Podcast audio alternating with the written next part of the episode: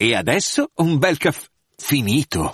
Perché rischiare di rimanere senza caffè quando puoi abbonarti a Caffè Borbone? Prezzi vantaggiosi, costi di spedizione inclusi, tante possibilità di personalizzazione e l'abbonamento lo sospendi quando vuoi. Decidi tu la frequenza, la qualità, scegli tra le cialde e capsule compatibili e crea il tuo mix di gusti e miscele.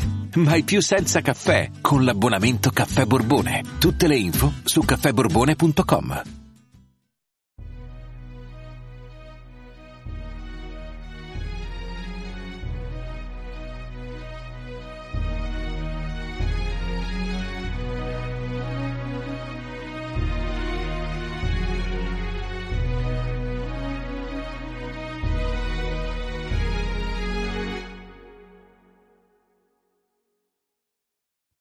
Ciao a tutti e benvenuti al 97 episodio di Pillole di Scienza. Come sempre, prima di iniziare vi invito a seguirmi anche sui social, in particolare Facebook, Instagram e TikTok, per poter usufruire di molti altri contenuti come approfondimenti, quiz e molto altro.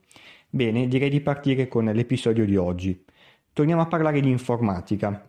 Sulla scorta di un episodio fatto un po' di tempo fa dal titolo Crittografia, volevo un attimino introdurre in maniera più consistente l'argomento sicurezza quando si parla di computer, di elettronica e appunto di informatica in generale, ormai si tratta di un argomento molto importante perché ogni dispositivo è connesso, magari anche a più reti nel corso della stessa giornata, e quindi bisogna stare attenti a quello che si fa. Capiamo insieme quali sono i principali attacchi informatici e proviamo a fare anche alcuni esempi per capire meglio di che cosa si tratta.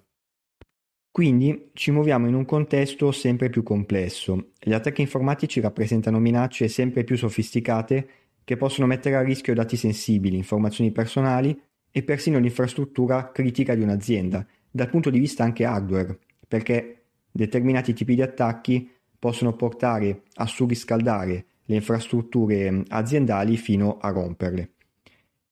Tra tutti però i metodi per uh, entrare in maniera fraudolenta in possesso di determinate informazioni o peggio, quello che avrete sentito nominare più spesso sicuramente sarà il phishing, che dall'inglese è un termine che ci suggerisce abbastanza semplicemente il concetto di pescare, il concetto di abboccare.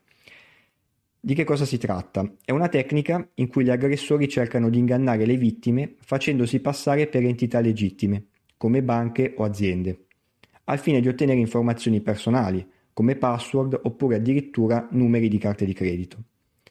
Questo avviene generalmente attraverso un'email, è il metodo sicuramente più gettonato, ma anche attraverso messaggi di testo oppure siti web fasulli. Tornando all'esempio molto gettonato della mail, l'attacco tipico come fatto? L'utente malcapitato riceve appunto un'email proveniente, a quanto pare, dalla banca piuttosto che da una certa azienda, in cui viene chiesto tramite il click magari su un link di inserire le proprie credenziali per verificare l'account. A questo punto la persona, non accorgendosi dell'inganno, va ad inserire informazioni appunto sensibili e sostanzialmente si va a fregare con le sue stesse mani.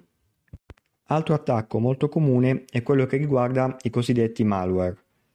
Si tratta di software dannosi progettati apposta per infettare dispositivi come computer, smartphone e quant'altro, e vari sistemi, anche aziendali, al fine di danneggiare, rubare dati o prenderne il controllo addirittura.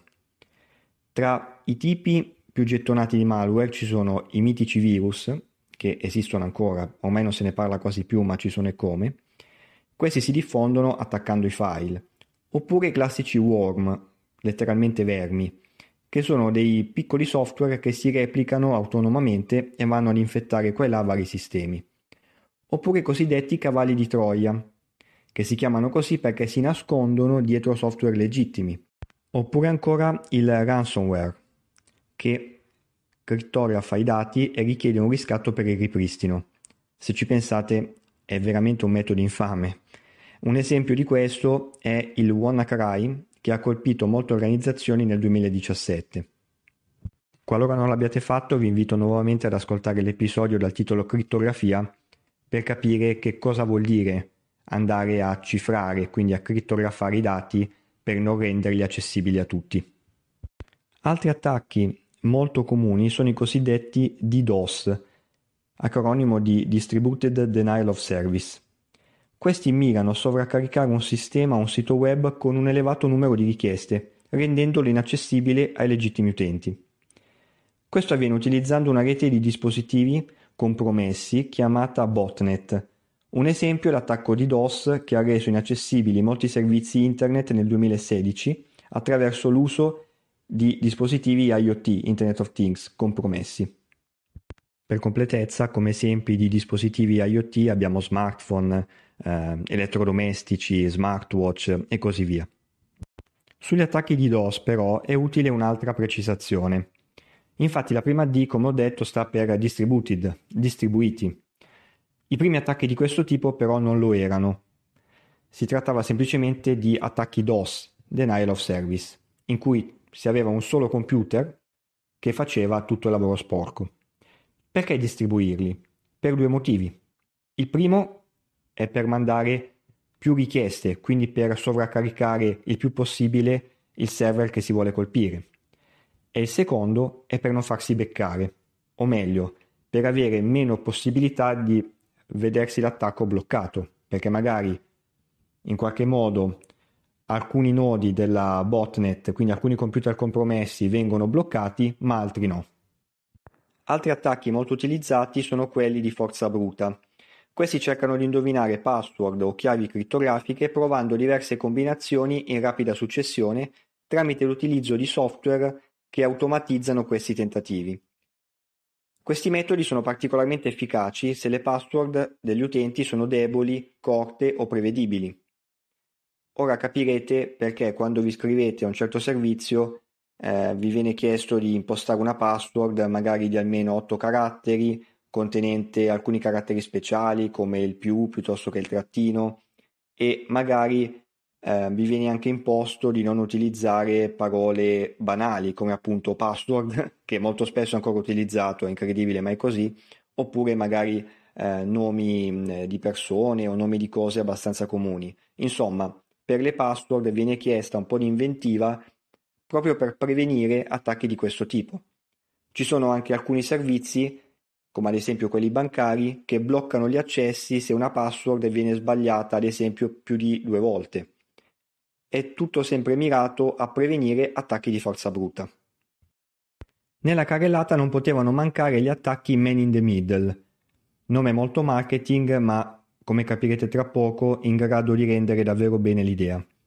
Qui infatti un aggressore si posiziona tra la vittima e la risorsa a cui sta cercando di accedere, intercettando e talvolta modificando le comunicazioni tra di loro.